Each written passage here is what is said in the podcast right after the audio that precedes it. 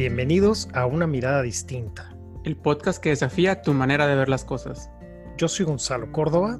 Y yo soy Jonathan Valderas. Gracias por ser parte de nuestra audiencia. Y escucharnos como cada viernes. El día de hoy tenemos un invitado que va a estar platicándonos, conversando acerca de confinamiento antes y después. Está conmigo Jonathan Valderas y yo soy Gonzalo Córdoba y le damos la bienvenida a Mauricio Kramerman. Él es emprendedor, comunicólogo y bienvenido Mau, bienvenidos Jonathan, hola. Gracias. Y para empezar este podcast me gustaría que los invitados conocieran un poco más de Mauricio. ¿Quién es Mauricio y qué nos podrías decir acerca del confinamiento? O sea, ¿por qué nos vas a hablar sobre esto? Hola Jonathan, hola Gonzalo. Yo tuve la experiencia por cuestiones de decisiones afortunadas y desafortunadas en mi vida de estar cinco años en una cárcel del otro lado del mundo en Australia. Y ahorita que todos nosotros estamos viviendo inesperadamente este confinamiento obligatorio en el que estamos, he empezado a notar paralelos de comportamiento, de patrones de conducta entre lo que yo viví y noté dentro de una cárcel en lo que está notando en la sociedad de hoy en día. Entonces creo que ese es el tema interesante y ese es el motivo por el que siento que puedo tener una, una mirada distinta acerca de lo que está pasando a lo que normalmente se puede la gente tener. Absolutamente. Yo creo que, bueno, los que nos están escuchando y nos están viendo, pues no se esperan, ¿no? No te esperas escuchar que alguien estuvo en la cárcel. Creo que esto es una realidad y pues si nos das permiso, ¿por qué estuviste y cuánto tiempo estuviste en esta cárcel en Australia, Mau? Estuve cinco años por un delito relacionado con drogas. Fueron decisiones que tomé cuando estaba yo más joven, menos experiencia, con menos, con menos realización de lo que son riesgos y beneficios. Entonces, uno se equivoca, uno toma decisiones equivocadas. Sin embargo, todas las decisiones y todas las experiencias son aprendizaje y creo que hay que tratar de sacarle lo positivo a todo en todo momento. Oye, Mauricio, hay que tener muchísimo valor para abrir para abrir su corazón, tu corazón en un foro de estos y dado que nos conocemos y que hay una conexión y muchas otras cosas, a mí me encantaría que le regales a la audiencia qué es lo que te mueve hoy a compartirnos estas similitudes, ¿no? Entre el confinamiento y en la cárcel. ¿Qué, ¿Cuál es el mensaje número uno que te quisiera, que te gustaría dejar en las personas, dadas estas experiencias que tú tuviste?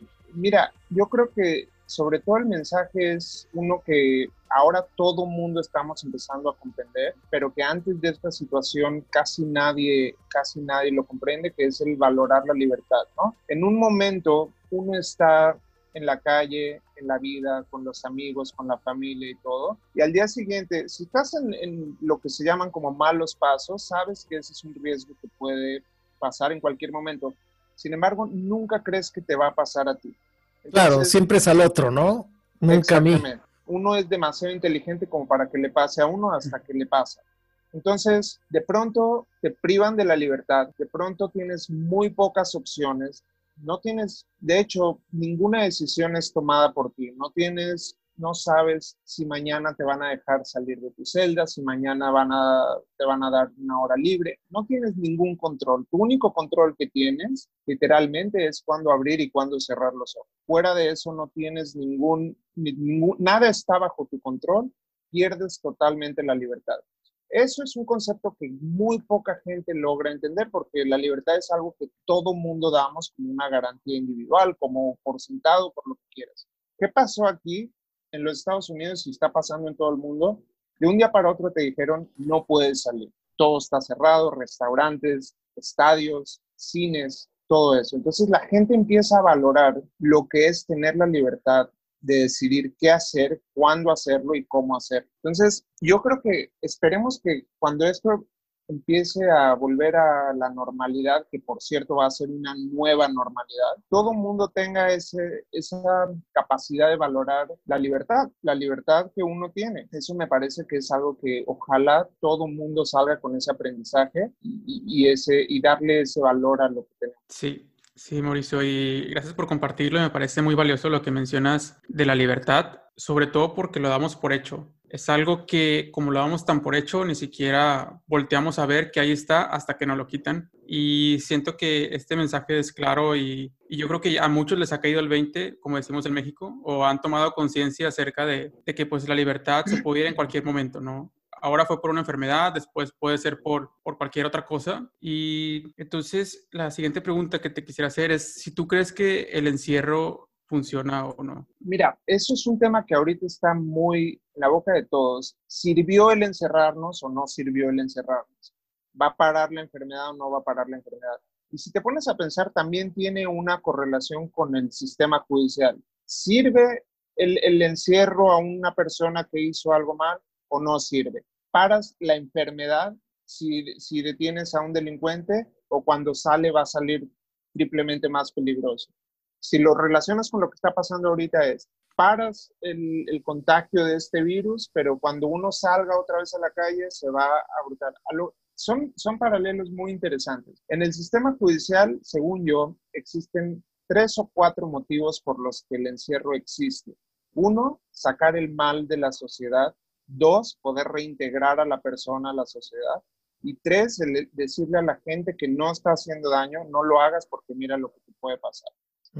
Para mí, ninguno de esos sirve más que quitar, o sea, para mí el sistema judicial está, no sirve para nada para reintegrar a nadie a la sociedad. Uno regresa más dañado de lo que uno regresa con más experiencias porque por años con la única persona que te puedes movilizar son con gente que ha cometido otros crímenes. Entonces simplemente es, hay una película que se llama Blow, muy buena, y hay, un, hay una frase ahí que dicen, entré con, entré con licenciatura en, en, en traficar marihuana y salgo con maestría en, en cocaína. Sí. Entonces, simplemente, y para mí los encierros no sirven no sirven, obviamente en la cuestión del virus que estamos viviendo ahorita, yo no tengo ninguna autoridad para decirlo, sería cosa de preguntarle a los doctores, infectólogos y todo eso. Pero yo sí creo que debería haber una alternativa mucho más eficaz, que no sé cuál es, para tratar de reintegrar a la gente que ha cometido errores a la sociedad. Oye, Mauricio, yo tengo una pregunta muy extremadamente mundana, pero que quizás mucha gente que está escuchándote se puede estar haciendo una pregunta similar. Dado que no todos los días tenemos la oportunidad de hacerle esta pregunta a alguien que haya visitado este mundo, ese mundo del que nos hablas del encierro, ¿qué es lo que más extrañas? Obviamente entiendo que lo que más extraña es la libertad, quizás a tu familia, pero fuera de eso, que es lo obvio, ¿qué es lo que más decías, wow, en este momento lo que más extraño es qué? ¿Qué era? Obviamente la familia es número uno, pero la comida, la comida, el, eh, la comida y, la libertad, de, la libertad de elegir, porque probablemente yo siempre he sido una persona que me gusta quedarme en la casa, yo nunca estoy fuera de la casa ni saliendo a todos lados, pero es muy diferente quedarte encerrado porque quieres a porque tienes. Ahora yo te digo una cosa, Gonzalo y Jonathan, yo te la pongo diferente, que se lo puedes preguntar a cualquier persona que ha estado encerrado. ¿Qué extrañas de estar encerrado? Esa es una, esa es una, una pregunta. Ah, mira, qué mirada tan diferente, está buenísimo. Sí, y te voy a decir, qué extraño de, de, estar encerrado, no tener que preocuparme, no tener que pensar en nada. Tú sabes, bueno, otro, otro del riesgo físico y de, y de, de que en cualquier momento un problemita chiquito puede ser. Puede estallar. Todo está puesto, para, no tienes capacidad de elegir ni de pensar en nada, todo está puesto para ti. Y ahí es cuando yo digo, ¿cómo es que el encierro sirve? Imagínate a alguien que está encerrado por 12, 15 años, que cada vez que se levanta tiene el desayuno afuera de su celda, que tiene un lugar a donde trabajar, no tiene por qué buscar ningún trabajo, que sabe a qué hora va a comer, a qué hora le van a dar sus medicamentos, a qué hora va a dormirse y a qué hora se va a despertar. ¿Cómo puede ser que alguien así, después de 12 o 15 años, salga un mundo en el que todo depende de tus decisiones, tus resultados dependen de tus decisiones. Y obviamente esa persona está ahí porque tomó malas decisiones.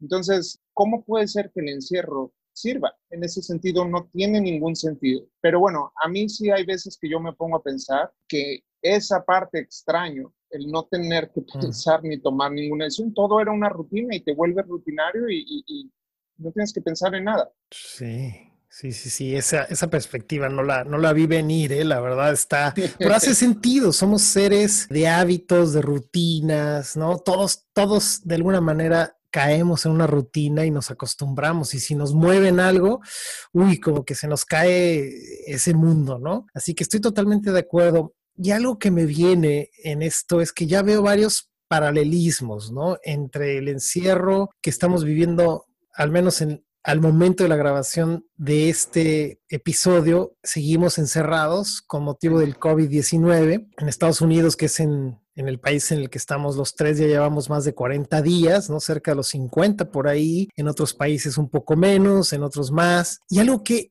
es interesante es que entiendo que cuando uno está en la cárcel, probablemente la salida es de un día para otro, o te dejan saber que vas a ser cumpliste con tu condena o algo ocurre y al otro día te reintegras a esa sociedad con ciertas restricciones y a lo mejor con un parole officer, ¿no? Con todas las cosas que vemos en las películas, que eso es lo más que yo puedo llegar a saber, pero me he dado cuenta que en este momento que estamos viviendo esto del COVID, algunos estados de Estados Unidos y algunos países del mundo están haciendo la vuelta a la normalidad, entre comillas, de manera muy progresiva. De manera que a lo mejor, no sé cómo sea en Florida, no sé cómo sea en Virginia, pero acá en California, hay, es por fases, vamos en la fase 1 y ya nada más nos faltan tres, entonces ahí la llevamos. Sé que en España son tres fases y llevan en la cero, o sea, es lo mismo, ¿no?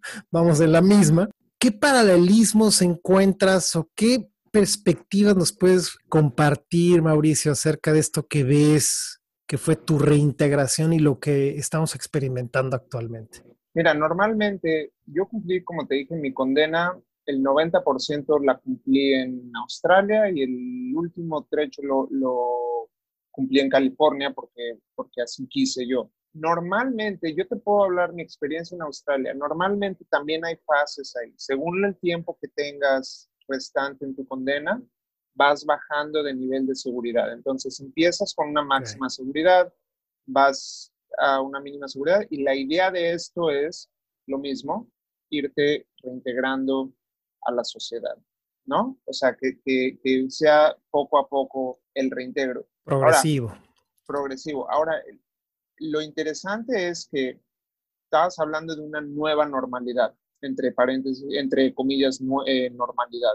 Cuando nosotros regresemos a la normalidad, todo va a ser diferente. Todo va a ser diferente, todo va, los restaurantes ya no se van a vivir como antes, los cubiertos van a ser de plástico, los menús van a ser de papel.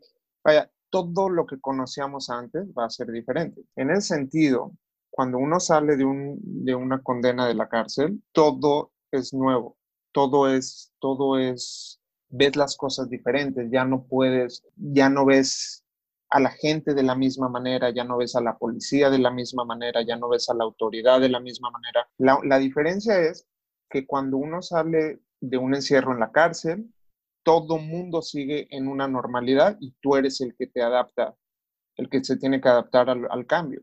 Ahora todo mundo vamos a salir a un cambio que nadie conoce y es totalmente inesperado. Entonces, eso sí va a ser un, reto para la sociedad que yo no sé todavía, no puedo visualizar cómo es que, pueda ser exitoso, porque es una, sobre todo en los Estados Unidos, en el país del capitalismo, la libertad, el, el poder tomar tus decisiones, trabajar cuando quieres, lo que sea, todo va a cambiar y no entiendo cómo desde el hecho de que aquí, por lo menos en la Florida, si entras al, supermercado sin máscara, te arrestan, literalmente, y uno antes veía eso en países asiáticos como si no, exageración, estar con máscaras en todos lados. Aquí se va a volver la normalidad y tenemos que adaptarnos a unas cosas que jamás en la vida habíamos visto si no sé qué tan preparados o qué tan dispuestos estemos a hacer. Sí, Mauricio, y sobre, sobre el proceso que tú mencionas como que es gradual, a mí me surgen como ciertas dudas, ¿no? Por ejemplo, ustedes hacen algún tipo de prueba de que, ah, mira, ya está listo para seguir a la siguiente fase, o ah, ya está listo para la siguiente fase,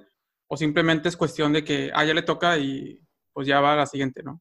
En teoría es lo primero que dijiste. En teoría uno tiene que estar listo y todo. En práctica, no. En práctica, conforme, por ejemplo, en Australia, cuando tu sentencia es mayor de tres años, estás en máxima seguridad.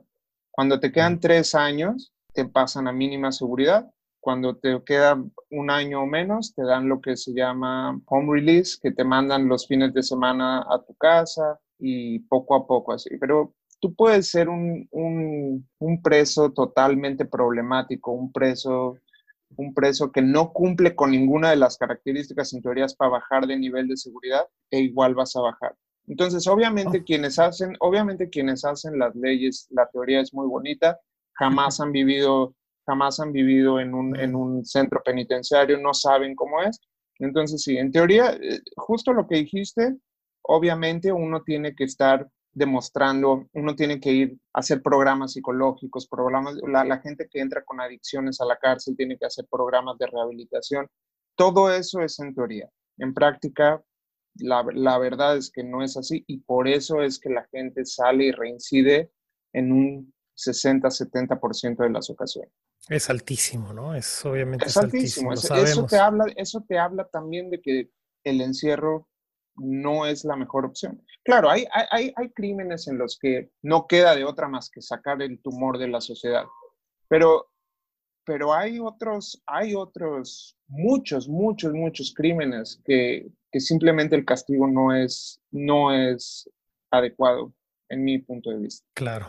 Claro. Y siguiendo esta línea de pensamiento, antes de entrar a la grabación de este podcast, nos comentabas un punto que a mí se me hace interesantísimo, ¿no? Que tú titulaste La vida después de un encierro. Ahí siento que vamos a seguir viendo paralelismos. ¿Qué nos puedes contar?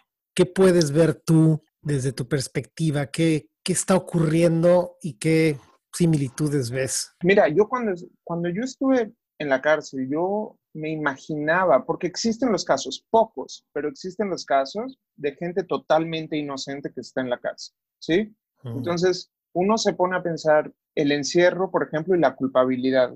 O sea, cuando uno está en la cárcel, al final dices, o cuando uno está encerrado, dices, bueno, la verdad, siendo honesto conmigo mismo, pues me la busqué, me la gané. Pero imagina estar en la, encerrado sin que hayas hecho nada. Eso yo siempre pensé que, que debe ser la peor sensación. Sí, sí, sí. En este caso, ¿no? Y es lo que estamos viviendo todos ahorita. Ahorita todo mundo estamos viviendo encerrados, no porque queremos, no porque hicimos nada malo, sino porque nos tocó, nos, nos tocó vivir esto. Entonces, cuando uno sale, el después del confinamiento es, ¿qué hago para no volver a esto? ¿Sí? O sea, lo, voy a hacer lo que tenga que hacer para no volver a esto. Entonces, dime qué hago, dime, estoy, estoy harto de estar encerrado, dime qué hago para poder salir y no regresar a esto. Entonces, por eso estamos viendo que ahorita cada vez hay manifestaciones más agresivas de querer regresar a la normalidad. La gente no sabe estar encerrada y no tienes por qué estar encerrado. O sea, la sociedad no está hecha para estar encerrado cada quien en su casa después de esto es cómo vamos a hacer para no regresar a esto. Y ahí simplemente depende de nosotros. Después de, si tú eres una persona que estuvo en la cárcel, depende de ti en no reincidir en un crimen.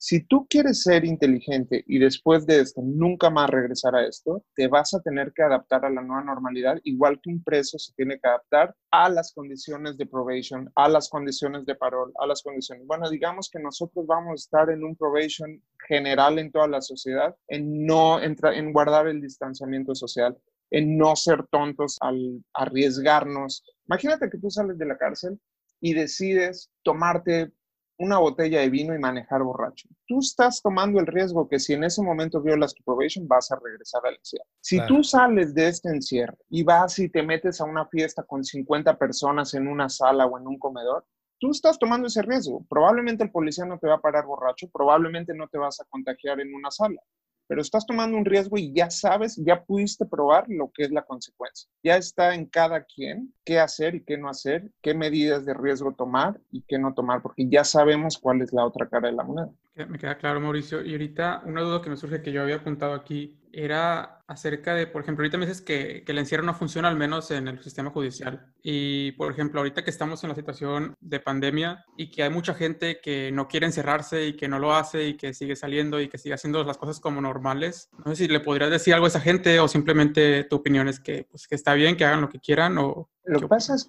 lo que pasa es que hay una ignorancia brutal. O sea, la gente todavía piensa que esto es una teoría de una, una conspiración unas cosas así. O sea, la gente de verdad no cree que las cosas te van a pasar hasta que te pasan. Yo, yo por, creo, tengo una, la ex esposa de un primo mío le tocó esto, ese es el caso más cercano que yo he vivido, pero mucha gente hablas con ellos y dicen, pues yo no he conocido a nadie todavía, yo no sé si esto sea cierto o no. Bueno, entonces ahí viene el nivel de ignorancia, de educación, de, de, incredulidad que puede, que puede tener la gente. Si tú quieres arriesgarte, o sea, si la gente quiere ser tonta, mira, la pandemia más grande que con la que vivimos es el estupidismo. O sea, la gente, eso, eso nunca se va a poder curar. Entonces, nunca vas a poder luchar contra, contra la gente que simplemente no, no, tiene, no tiene esa capacidad de entender. No te, eso es lo que hablábamos antes de, cuando, cuando, empezamos a hablar hoy. Uno cree, no, le, no me va a pasar a mí, no me va a pasar a mí, hasta que te pasa. Y lo mismo, cuando estás haciendo actividad ilegal y ves que todo el mundo alrededor tuyo empieza a caer preso, dices, a mí no me va a pasar, a mí no me va a pasar. Les pasó porque ellos no son tan buenos en lo que hacen como soy yo,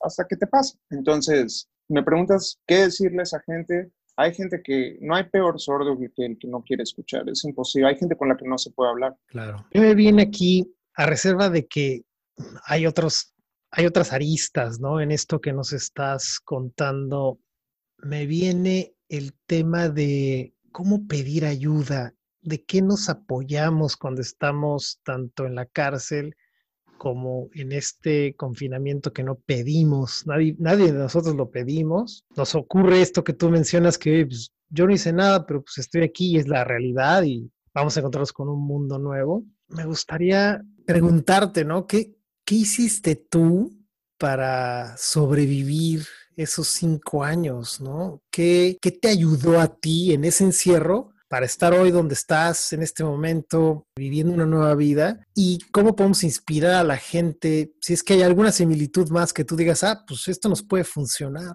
Para mí, la respuesta a lo que dices es la familia. La familia es clave. La familia al final es quién va a estar cuando en mi caso fue mi mamá y mi hija, por ejemplo. Tú me dices qué es lo que me ayudó a estar así, simplemente fue el pensar en mi mamá y el pensar en mi hija. Y en este caso es diferente que el encierro porque todo mundo lo estamos viviendo, ¿no? Entonces nadie te puede juzgar a ti, estás encerrado porque hiciste algo malo o algo. Cuando estás en un encierro individual que no es colectivo como el que estamos viviendo, tú y yo lo sabemos, Gonzalo, los amigos se desvanecen como, como si estuvieras tomando sopa con un tenedor. No, no hay. Y, y, al final lo que queda es la familia. Entonces, ¿qué? Apoyo. Apoyo entre la familia, en este caso entre amigos, porque todo el mundo puede sentirse identificado con uno y saber lo que está pasando. Por eso es que ves reuniones virtuales, por eso es que ves todas esas cosas. El apoyo y el saber que uno no está solo, eso es clave para sobrevivir cualquiera de estas cosas. Buenísimo nos ayuda mucho porque nuevamente, ¿no? Todos estamos viviendo esta circunstancia, la de la pandemia, y si ustedes no se están acercando a su familia, creo que este es el momento, ¿no? Este es un momento muy bonito. ¿Sabes también que, que, me gustaría que ojalá la gente saliera de esta situación teniendo un poquito más de empatía por la gente que ha estado encerrada? Mira, yo veo muchísimos patrones de conducta que se repiten aquí, afuera, con este encierro a lo que yo veía adentro de la mm. casa. Yo salgo aquí afuera de donde vivo a hacer ejercicio y veo, la, veo los, los, la misma manera de caminar, la misma manera de hacer ejercicio, todo se repite, igualito que lo que yo veía en, en el patio o yarda de la cárcel. Y de verdad que a veces estoy caminando oyendo la música y digo, es impresionante. O sea, es, es la adaptación humana al encierro lo que se está viendo, no es ninguna otra cosa. Claro, en vez de ver a alguien que está dentro por homicidio homicidio improvincial, estás viendo a una señora con su perro así, ¿no? Esas son las pequeñas diferencias.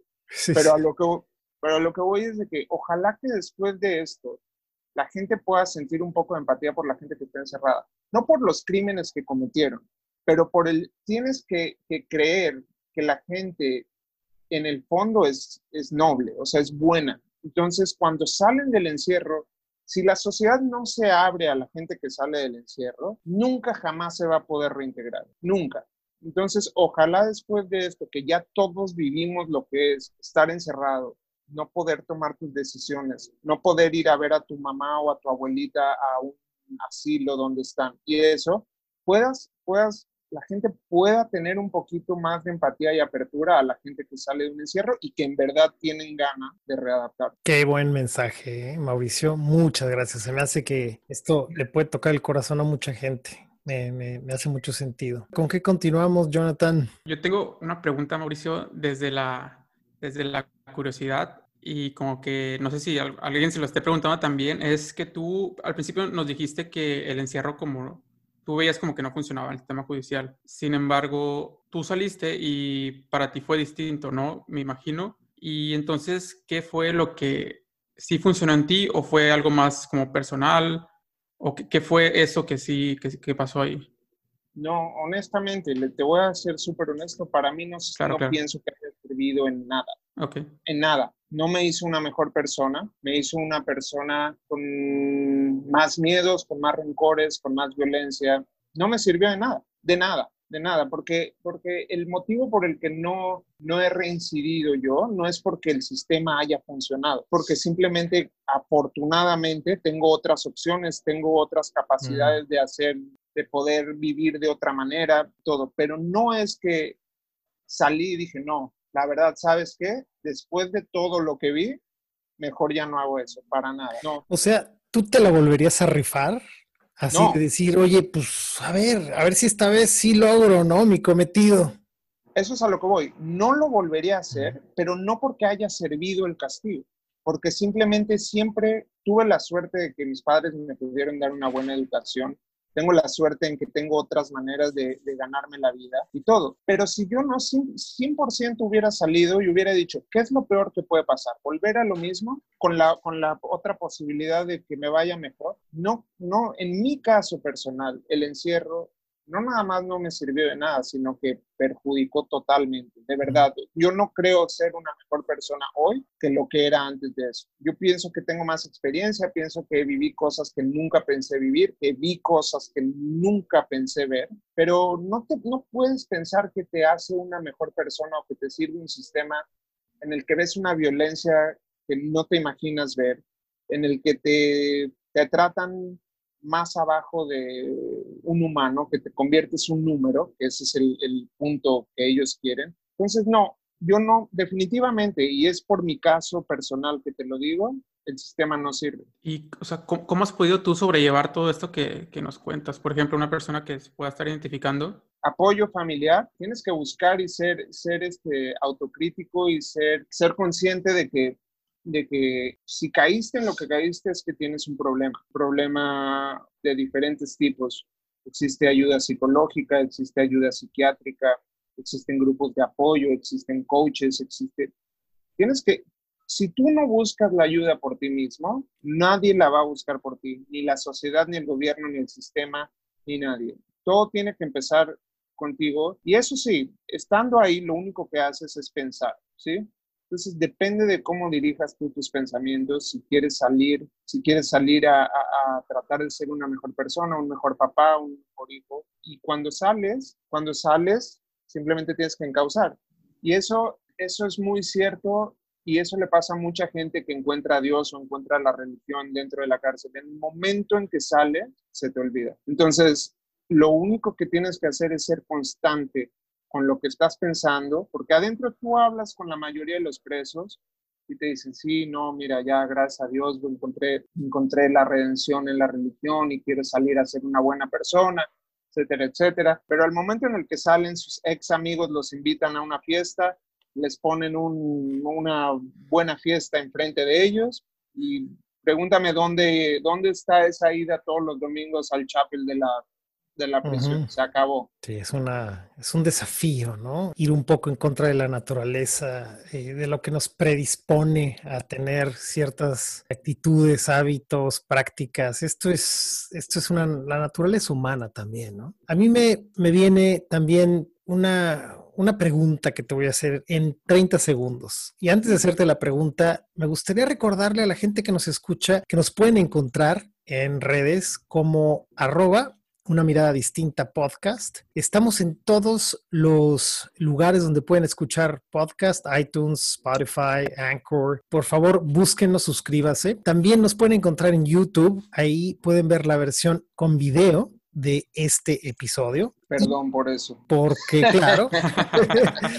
y también una invitación muy especial a que nos envíen sus comentarios con respecto de este episodio pero también sugerencias de temas y nos encantaría recibirlos como invitados si tienen ganas de estar aquí en estas conversaciones con Jonathan y conmigo. Así que continuamos. La pregunta que te, que te quería hacer es, no me puedo imaginar, Mauricio, el tipo de traumas o de situaciones a las que te enfrentaste, a los que una persona, una persona que vivió lo que tú has vivido en una cárcel pueda haber experimentado y, qué pasa después, ¿no? Al salir con eso y que nuevamente siguiendo el mismo hilo conductor, ¿qué, qué similitudes podríamos, crees tú que podríamos encontrar con esta, este confinamiento con respecto a la pandemia que vivimos? Mira, hay cosas, por ejemplo, cuando estás en un encierro en la cárcel, te acostumbras a que nadie se te puede quedar viendo directamente por más de cinco, de cinco segundos o es una declaración de que quieren un problema contigo. O sea, ya está cronometrado. Cualquier cosa más de cinco va a haber, va a haber bronca. Entonces, cuando uno sale y regresa a lo no normal y de repente sientes que alguien te está volteando a ver y pasaste años así, por un momento la, la, la reacción es espérate, ya no estoy adentro, tranquilo, mm. no te le vayas a ir encima a la gente, ¿no? Entonces... A la pobre señora que está paseando el perro. sí, sí, sí, sí, ella nada más a lo mejor, a lo mejor no sé, no sé qué, qué vio en ti, pero se te quedó bien, no, no tiene ningún problema. ¿Quién sabe? Pero ahora imagínate, ¿cómo va a ser cuando uno sale? Y eso me ha pasado a mí cuando salgo a, a correr o a caminar. Y de repente por alguna cosa me da por toser o por estornudar o algo.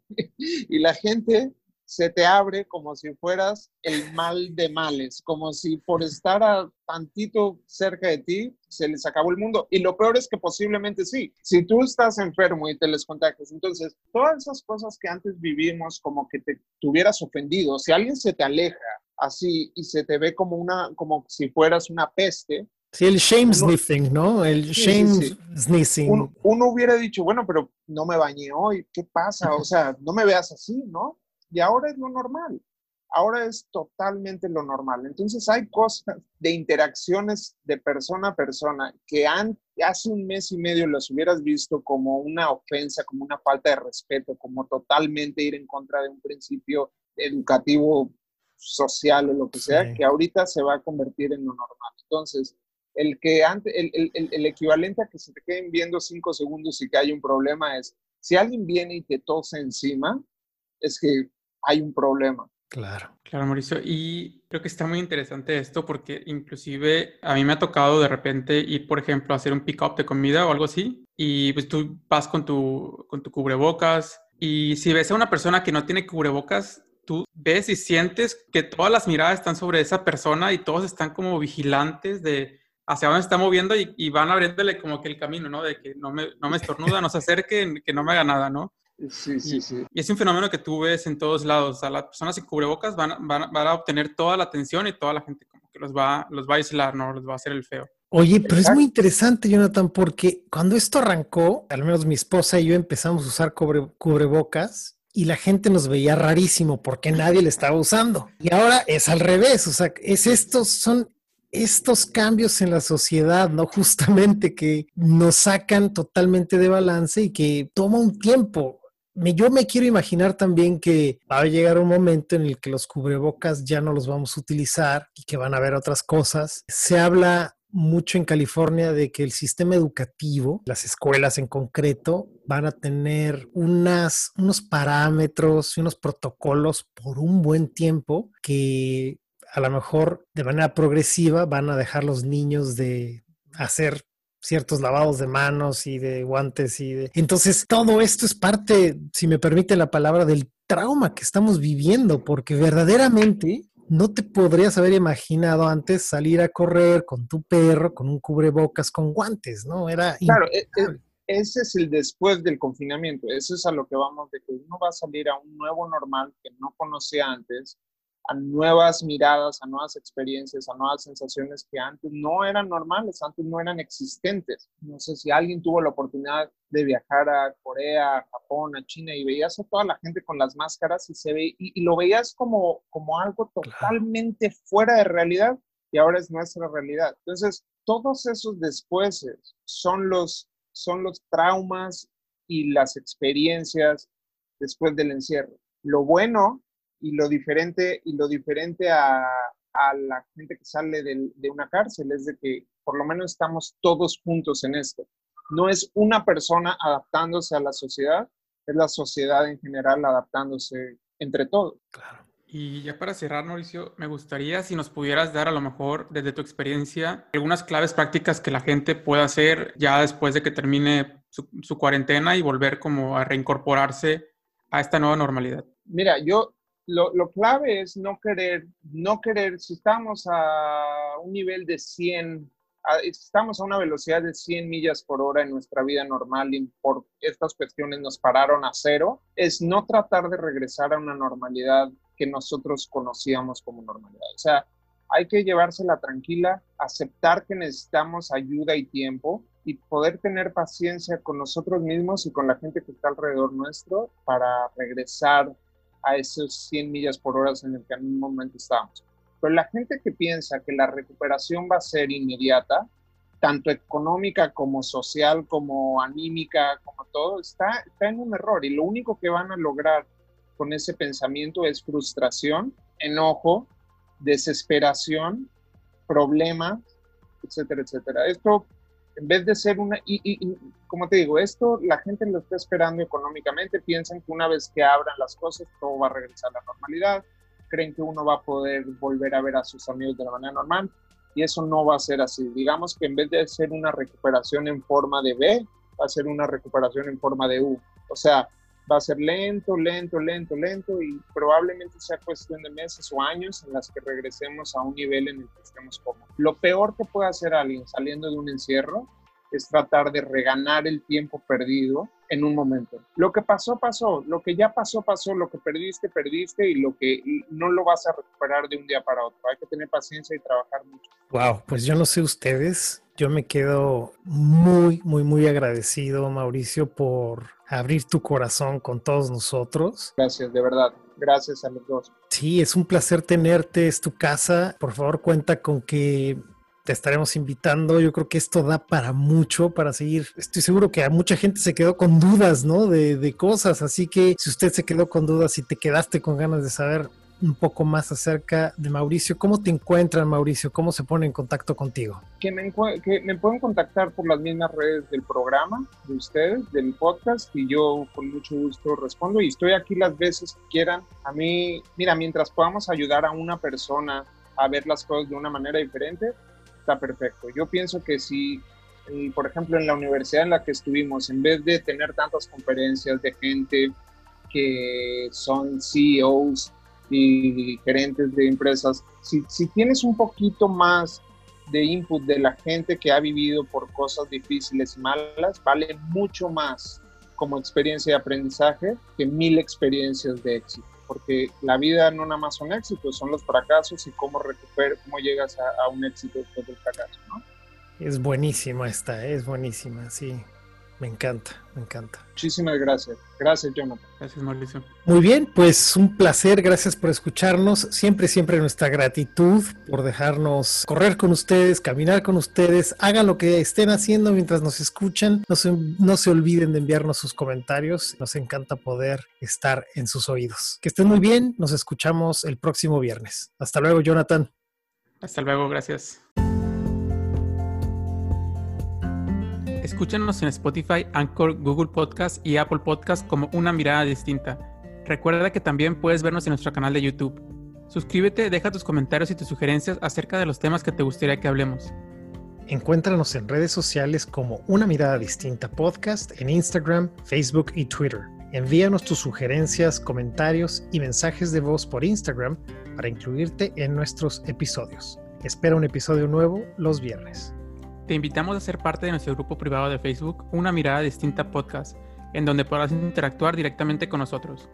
sugerir nuevos temas o simplemente debatir tus puntos de vista acerca de los temas que hemos hablado. Tu participación es muy importante para nosotros. No olvides suscribirte y escuchar nuestros episodios anteriores. Sé parte de nuestro proyecto. Recomiéndanos con tus familiares y amigos. Gracias.